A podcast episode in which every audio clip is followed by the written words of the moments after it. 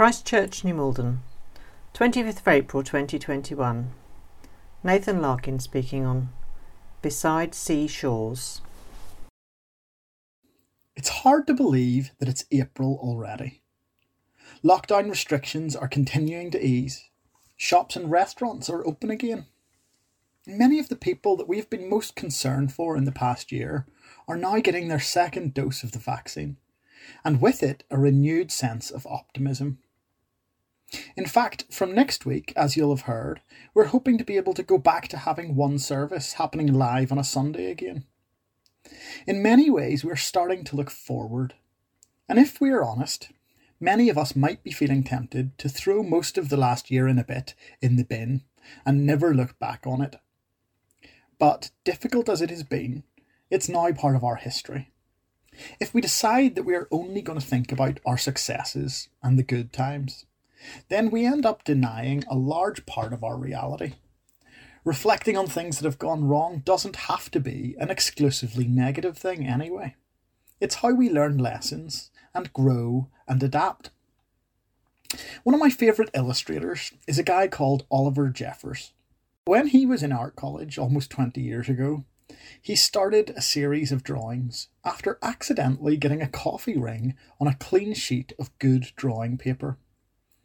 At first, he was tempted to throw the spoiled paper out, but being a poor student, he couldn't bring himself to do it.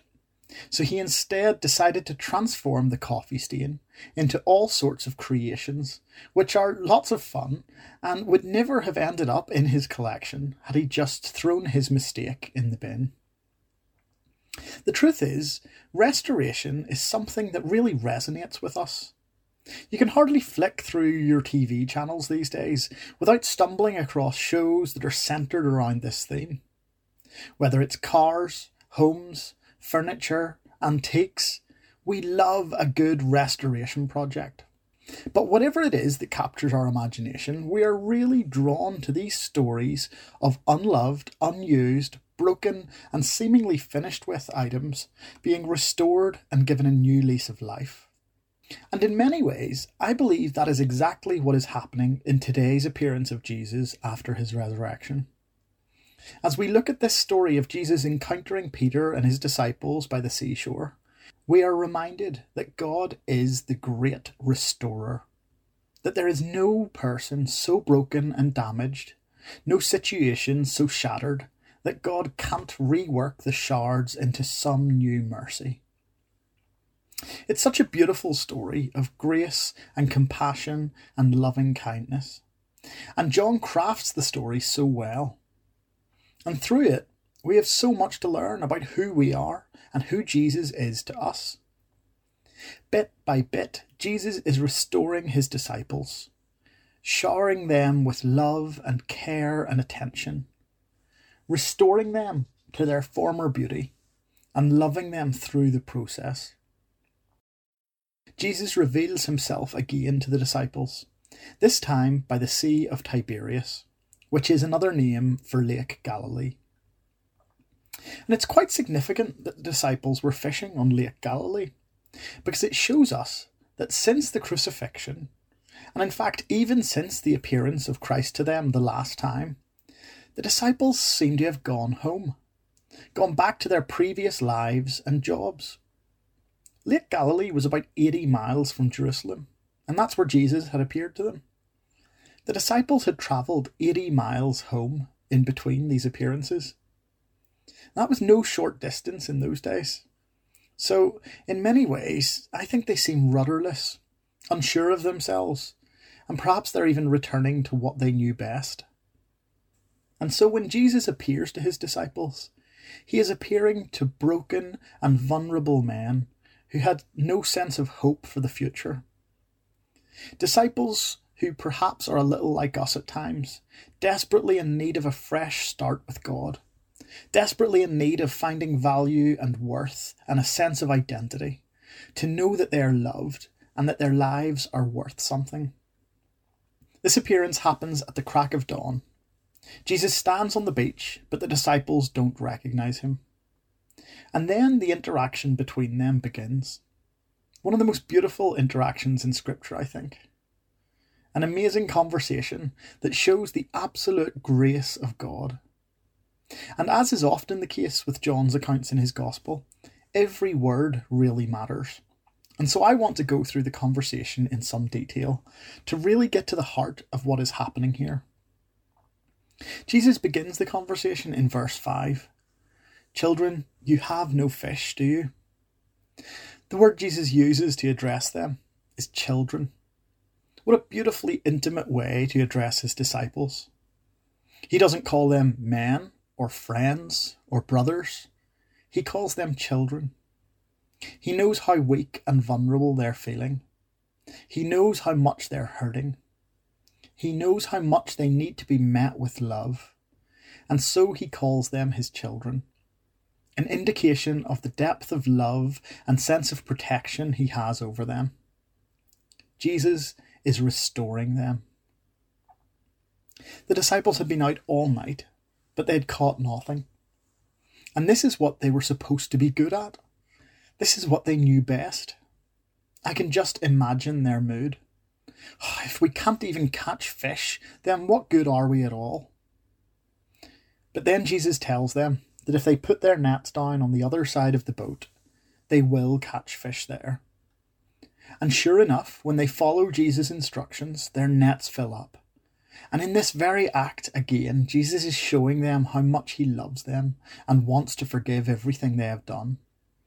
Because this story may remind you of an earlier encounter recorded in Luke 5, where Jesus is standing on the shore after another night of unsuccessful fishing and he says to Peter and his colleagues, Push the boat out further to the deep water, and you and your partners let down your nets for a catch.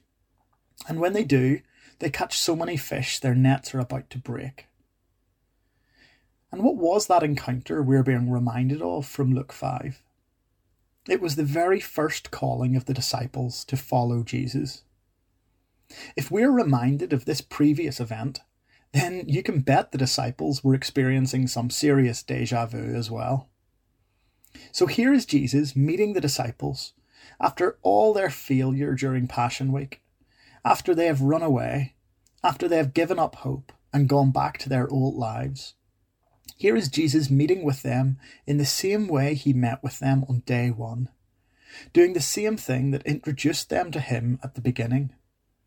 And it's as if he is saying, don't you remember how it was before all this mess happened? It can be like that again. Let's start afresh. Let's go back to the beginning. Let's start again together. I forgive you and I am still calling you, but this time to something new. Such a beautiful act of grace and mercy. Jesus is restoring them. It's at this point that John recognizes Jesus and he shouts, It's the Lord. Simon Peter, ever the impetuous disciple, tucks his fisherman's smock into his belt and swims to shore to see Jesus, leaving the other disciples with the hard work of actually getting the boat back safely to land. This is the Peter we have come to expect. Jumps in head first, so sure of himself, sometimes acting and speaking before he thinks. But when the disciples get back to land, they find a much less confident Peter. A Peter who is perhaps having to face up to the memories of all of his confident proclamations. I will never let harm come to you, Jesus. I would never abandon you. I will die before any of that happens. And I can imagine, as he recalls them, all of his bluster and confidence strips away. I imagine him looking at Jesus and being confronted with the reality of what actually happened. His words were confident, but his actions couldn't live up to them. But I think that here we see a beautiful detail that reveals the depth of Jesus' restorative love. We're told in verse 9 that the disciples find Jesus and Peter sitting together round a charcoal fire. The last time that Jesus and Peter had been together near a charcoal fire was in the courtyard of the high priest Caiaphas on Maundy Thursday. It was that night that Jesus was being tried. In Luke 22, we are told that Peter sat by that charcoal fire in the courtyard while Jesus is being interrogated. And Peter denies knowing Jesus. And when the cock crowed, in verse 61, we find those damning words The Lord turned round and looked straight at Peter. But here they are again, sitting together by a fire, and Jesus again is looking straight at Peter. But this time there is no element of judgment in his eyes. He sits and looks at Peter with nothing but compassion and loving kindness. Jesus is restoring him.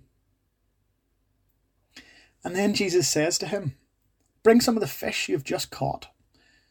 It's another beautiful act of compassion because Jesus has already got fish on the fire, cooking away. Why don't they just eat that? Perhaps in their shame, the disciples were thinking that they had nothing to offer Jesus. They had nothing that Jesus could ever need. He doesn't need them. But Jesus says, No, I want to eat your fish. I value what you have caught. I value what you have to bring me. By accepting the disciples' fish, Jesus is saying that they do have value and worth. Whatever little quantity they can offer, it is enough for him. Jesus is restoring them. Then Jesus looks at Simon Peter and he says, Simon, son of John, do you love me more than these others do? He uses Simon's full name and title Simon, son of John. Now that's interesting because, in my experience, full names are only ever used in one of two ways. The first is when we're in trouble. Even now, when our daughter Emily has done something wrong, I find myself saying, Emily Grace Larkin, come here. The full name is used when we're in trouble. And maybe Peter thinks that he is in trouble here when Jesus looks at him and says, Simon, son of John.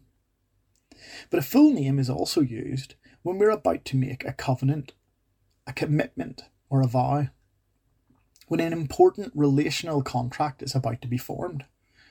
So, for example, when Anna and I got married, our vows were made using our full names. Perhaps in this story, by using his full name, Simon, son of John, Peter is not in trouble, but is about to be commissioned for something important.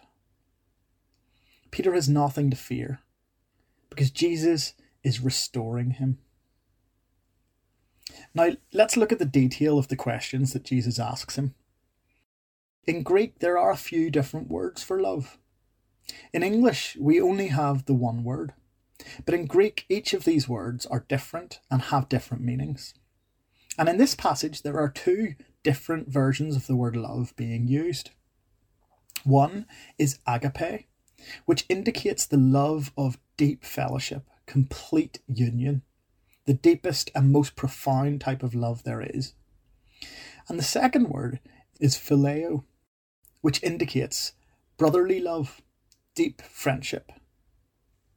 Agape is the kind of love that we find at the heart of God. It's the word that is used in 1 John when we are told that God is love. God is agape. Now, the big key to understanding agape is to realize that it can be known from the action it prompts.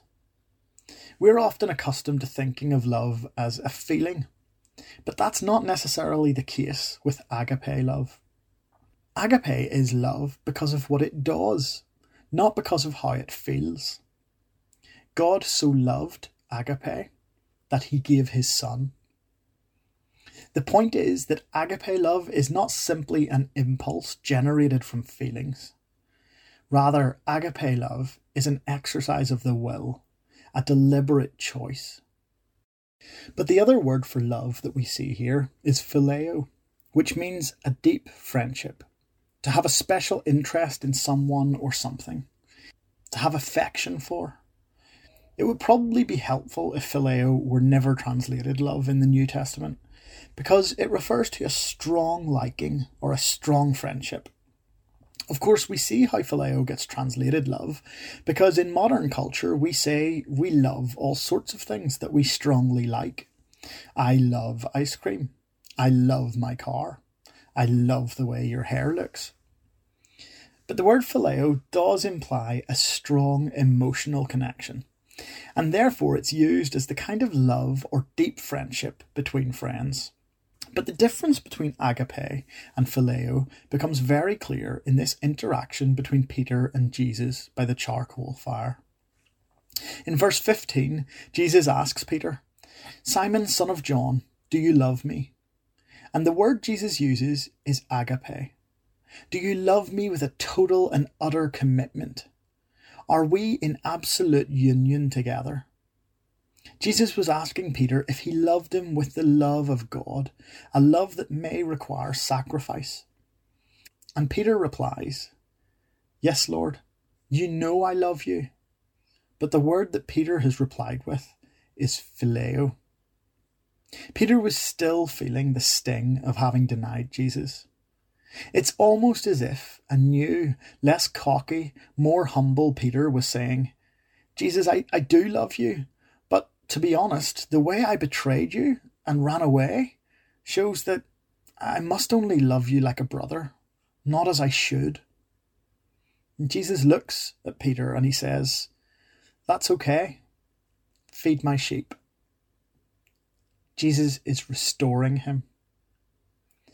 Then in verse 16, Jesus does the same thing again. Simon, son of John, do you love me? Agape again. Simon, aren't you the one who through the years has promised to never leave me? Aren't you the one who has always promised to live and die for me? Are you saying that you don't have agape love for me?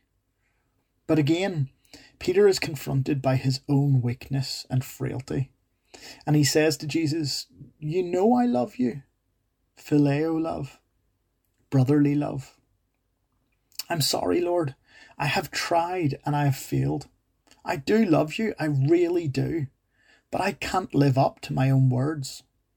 I know I bragged about my loyalty, I know I thought I was the epitome of discipleship, but at the end of the day, I can't live up to my own standards. And Jesus says, That's okay. Do the best you can. Feed my sheep. Jesus is restoring him.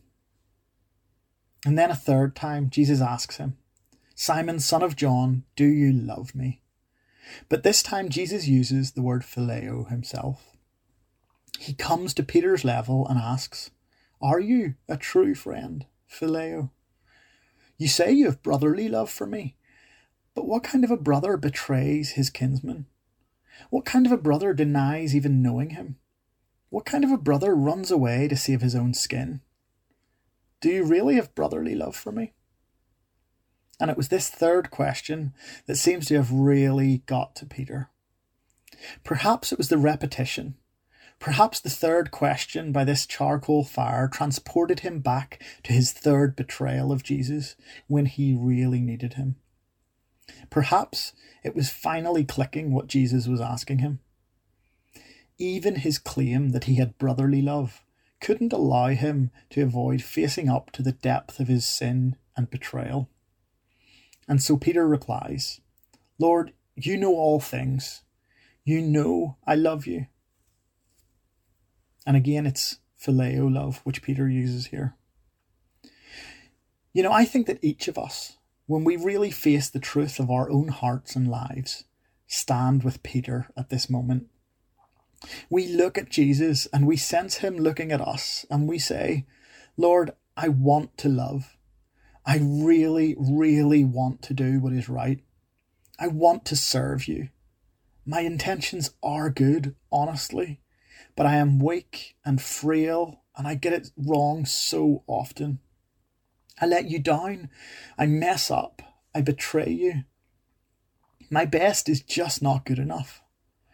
But please know, Lord, in my heart of hearts, despite my behaviour, I really do love you. The love I have for you is not what you deserve, but it's the best I can offer.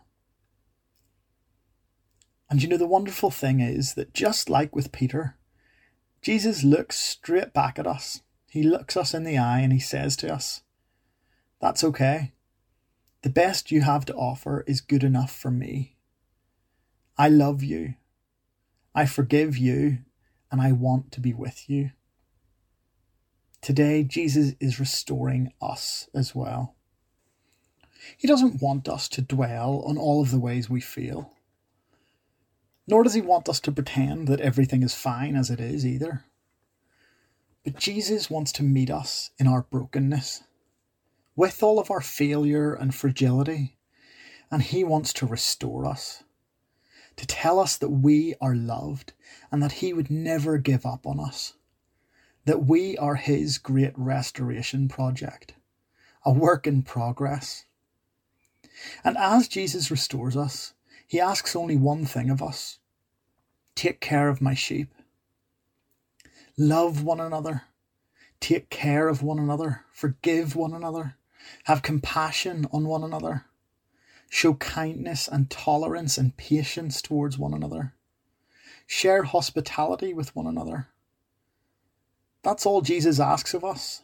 After all of our sin and betrayal, after all our denying Him in our thoughts and words and actions, after all the cowardice that we have shown through our lives in faith, after all our apathy in discipleship, after all that, Jesus meets with us today and He says, It's okay.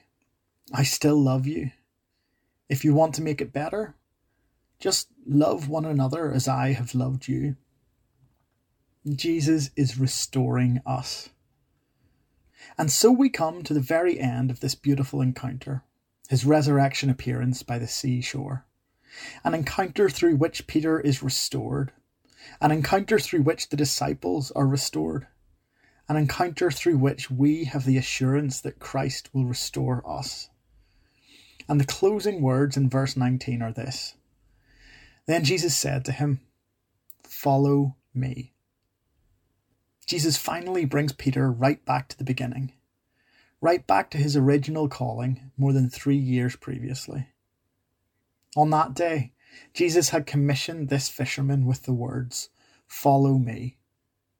And now, after all that has happened, all the drama of the three years following, the ups, the downs, the lows, the highs, the crowds, the healings, the raising of people from the dead, the adventures of faith and mission, the torture, the betrayal, the death, the burial, the resurrection. After all this, Jesus is back on the same shore of the same Lake Galilee.